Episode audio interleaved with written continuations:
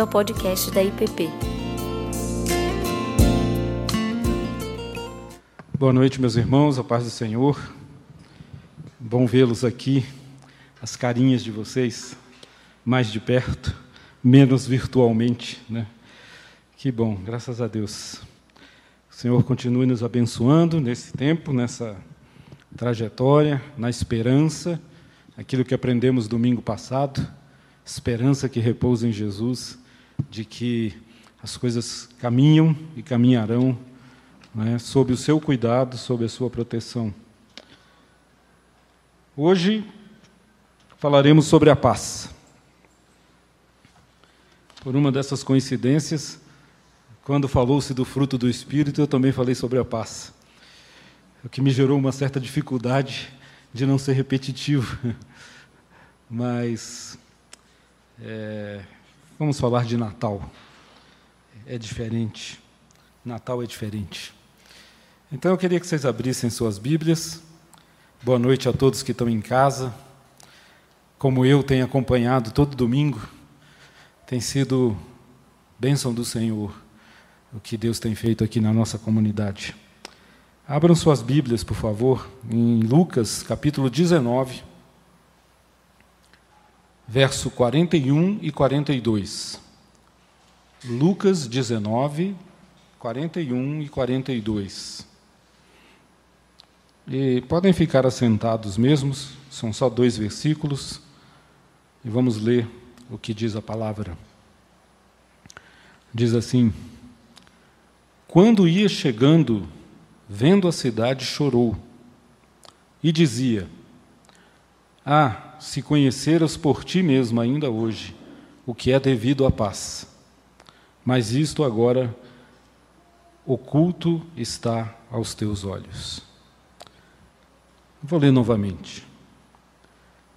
Jesus, quando ia chegando à cidade, vendo-a, chorou e dizia: Ah, se conheceras por ti mesma ainda hoje o que é devido à paz.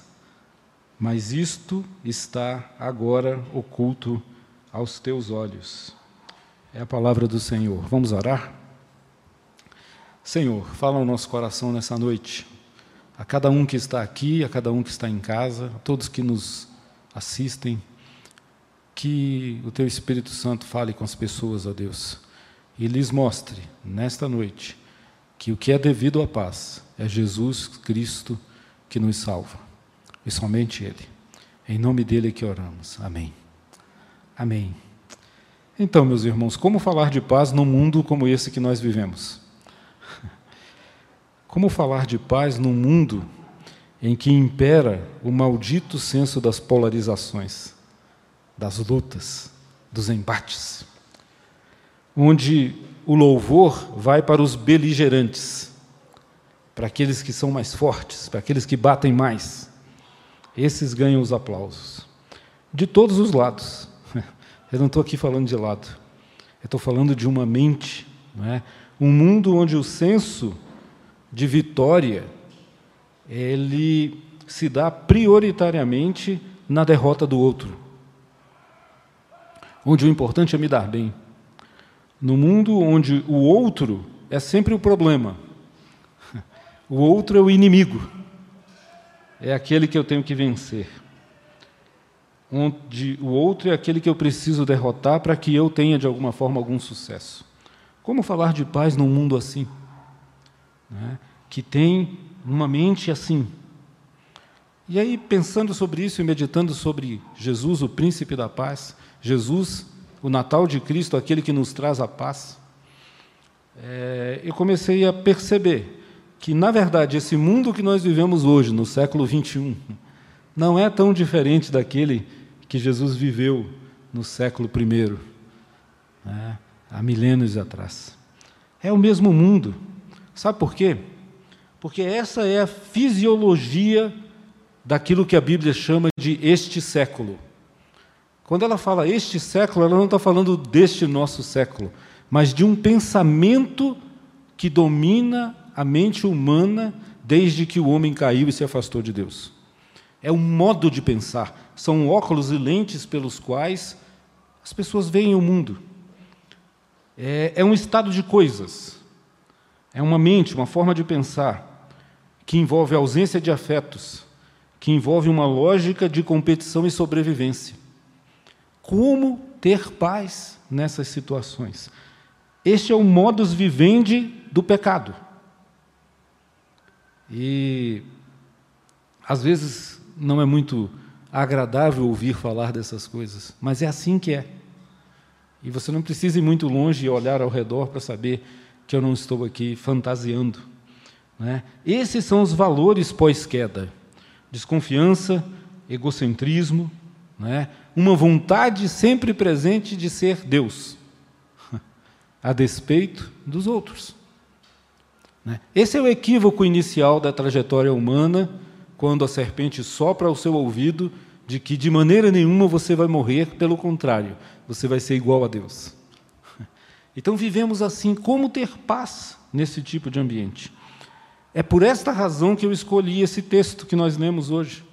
Vocês devem estar estranhando, ele não leu nada sobre os anjos cantando, glória a Deus nas alturas e paz. Eu, vou, eu ainda vou falar nisso, mas eu achei importante começar pelo diagnóstico.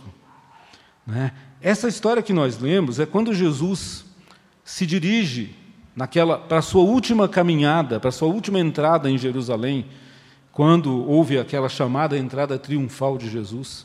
Jesus está caminhando, saindo de Betânia, da casa dos seus amigos, Marta, Maria e Lázaro, e junto com ele vem uma multidão de pessoas que creem nele, que viram os milagres dele, que viram que ele ressuscita Lázaros.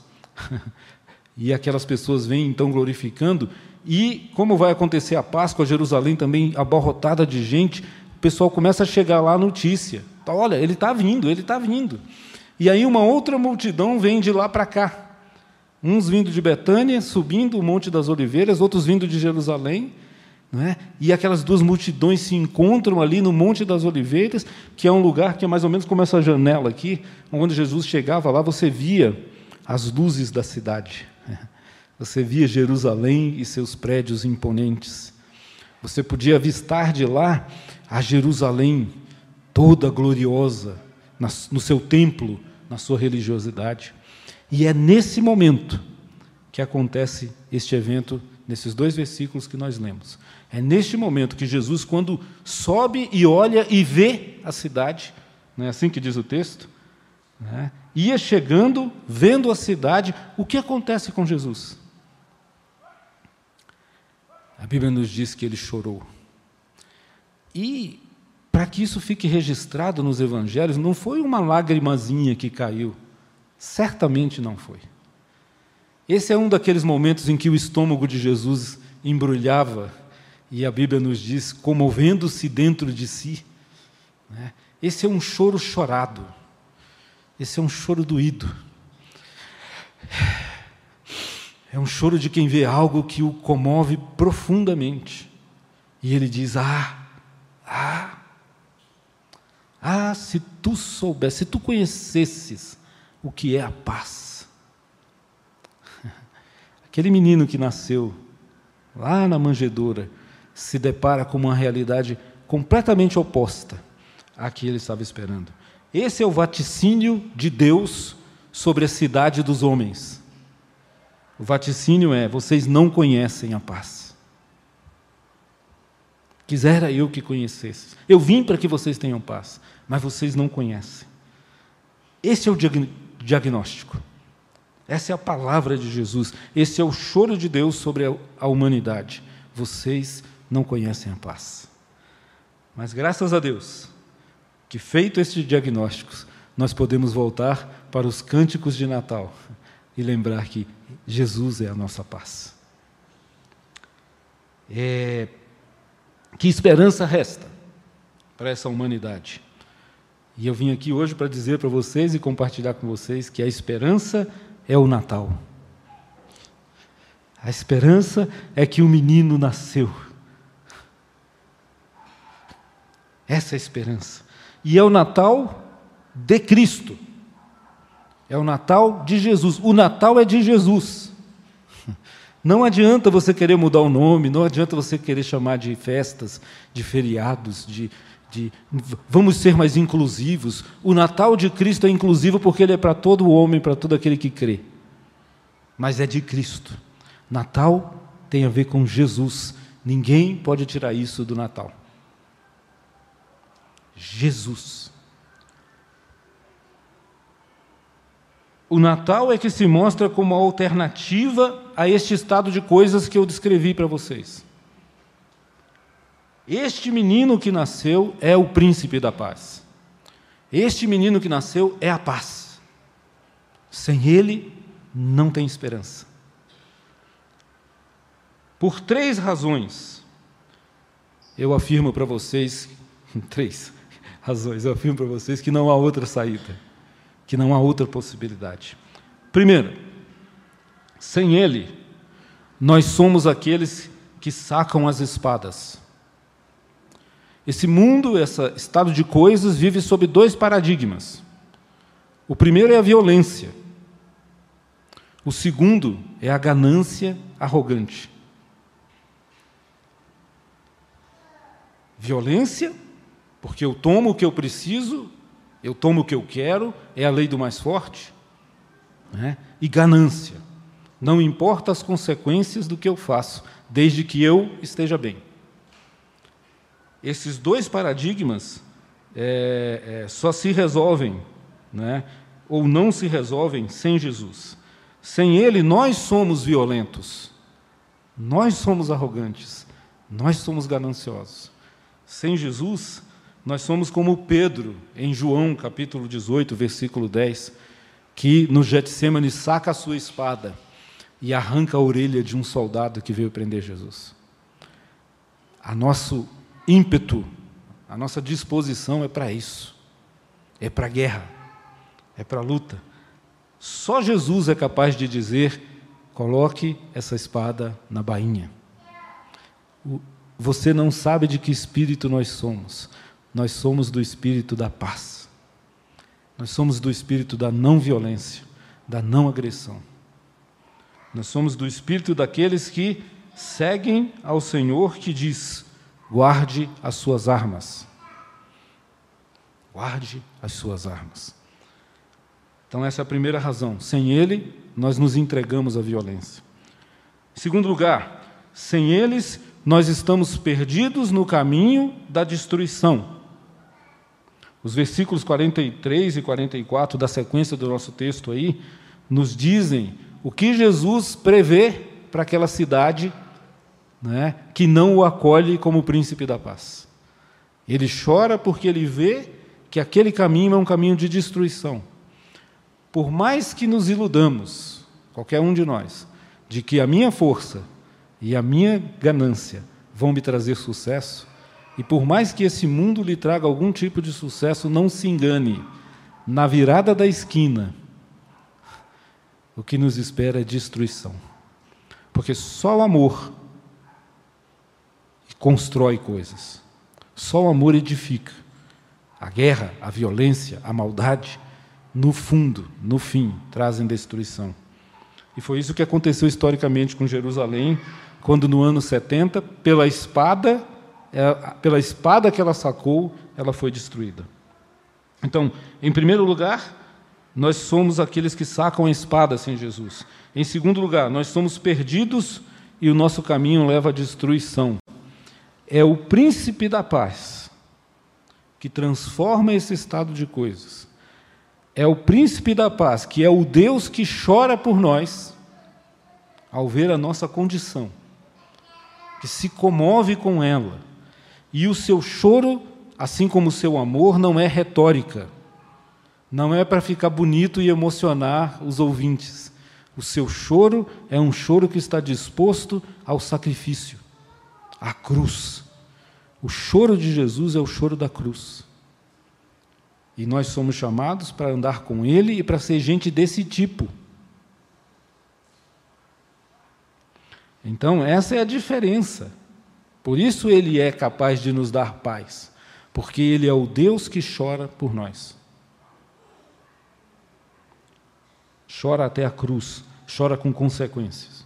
E em terceiro lugar, sem Ele, resta-nos as portas fechadas do medo e do pavor. Quando no sábado, Jesus sepultado na cova de Arimateia, os discípulos começaram a criar no coração uma angústia profunda. Ele foi, ele foi, como dizia Maria no, no domingo pela madrugada: Aonde está o meu Senhor? Aonde vocês colocaram o meu Senhor?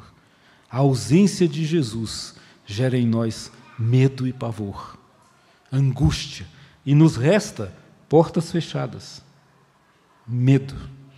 Até que naquele domingo, ao cair da tarde, sem que as portas se abram, sem que as janelas sejam abertas, de repente ele aparece no meio dos seus. E o que ele diz? Paz seja convosco. Ele nos dá paz no seu nascimento, ele nos dá paz na sua morte, ele nos dá paz na sua ressurreição. Aleluia. Esse é o nosso Jesus. Sem Ele, resta-nos o medo, com Ele, resta-nos a vida. João capítulo 14, versículo 27, ele diz: Deixo-vos a paz, a minha paz vos dou. Nós cantamos isso, né? E ele acrescenta: Não como este mundo, não como esse estado de coisas, não é uma paz da conquista do braço forte do guerreiro. A minha paz é diferente. A minha paz é uma paz que diz: não turbe o seu coração, não tenha medo, não se atemorize. Esse é o tipo de paz que o Natal significa, que o Natal traz para nós.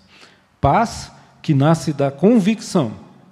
E meu irmão, minha irmã, meus queridos ouvintes aí por aí, eu queria que vocês não se esquecessem disso. Essa paz só nasce da convicção de que a ressurreição dele nos garante ressurreição para nós. E aí, acabou. Desculpa, mas como dizem aí no videogame, game over. Não tem mais luta, não tem mais batalha. Nós caímos em Romanos 8 e compreendemos que nem anjos, nem principados, nem potestades, nem a morte pode nos separar do amor de Deus que está em Cristo Jesus, nosso Salvador. Ponto final. O resto é resto. As lutas, não é que elas não são importantes, e não é que as dores não são reais, me entendam, mas é que elas vão passar, e Jesus Cristo permanece, hoje, sempre. Amém. Isso é que nos dá a paz, sem isso não tem paz, gente. Sem isso resta medo e pavor. Basicamente é isso que eu queria dizer para vocês. Mas eu queria fazer uma conclusão. É, cumprida essa minha obrigação do sermão presbiteriano de três pontos, né? então está aí os três pontos. Eu queria dizer para vocês que o mais importante de tudo isso que foi dito, o mais importante sobre o Natal, o Natal, o Natal é humilde e singelo desde a sua origem. O Natal é coisa de estábulo e de manjedoura. O Natal é coisa de gente daquele que, sendo Deus, esvaziou-se e entrou na história como humano e morreu a morte de cruz. Natal é coisa singela.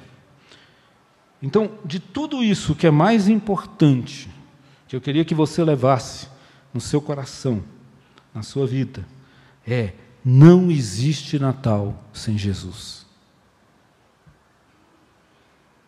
Sem Jesus não há esperança, primeira vela, não há paz, a segunda vela, não há alegria, não há amor, não há vida, não há nada. Nele, por Ele, para Ele, são todas as coisas.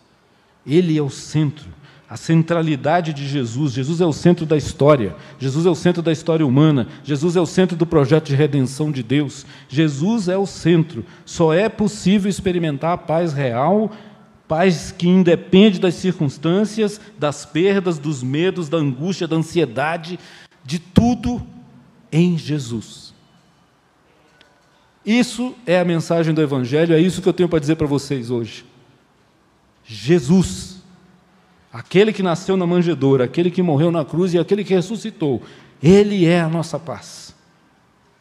Se olharmos para Ele, se reconhecermos que Ele é a encarnação do próprio amor de Deus, Ele é o Verbo eterno que se fez um de nós e, como o pastor disse agora há pouco, que andou entre nós e que é Deus conosco, nós teremos paz independentemente de qualquer coisa nessa vida. Se você olhar para Jesus, se você não tirar dele a paz, é Ele que olha por nós é Ele que sabe o nosso padecer, é Ele que chora por nós, é Ele que chora o nosso choro, é Ele que nos dá a paz. A verdadeira paz é aquela que rompe a barreira do medo da morte, da necessidade insana de sobreviver, aquela que abre mão da violência e se dispõe ao sacrifício em amor. Quando a gente faz isso, a paz invade o nosso coração, porque a paz de Cristo é a paz que nos completa. Nada pode nos separar do seu amor. A pergunta fundamental: Jesus ressurreto, depois de passar por tudo, e como nós sabemos, não é? A quem foi dada toda a autoridade nos céus e na terra, todo o poder, todo o domínio, toda a soberania, vem e manda um recado, especialmente para Pedro, mas para os discípulos: me encontrem ali no mar da Galileia. E a pergunta que ele faz lá é a pergunta que ele faz para cada um de nós. Neste Natal, o que importa é simplesmente: você me ama? Se você me ama, apacenta. Apacenta o seu coração. E isso fará com você seja o que a Júlia orou, um apacentador de muitos e muitos que Deus colocar no seu caminho, um pacificador, depondo as armas, olhando para Jesus, que é o único e verdadeiro Natal. Amém. Feliz Natal. Que Deus seja a nossa paz. Amém. Você acabou de ouvir o podcast da IPP. Para saber mais, acesse nossa página em www.ippdf.com.br.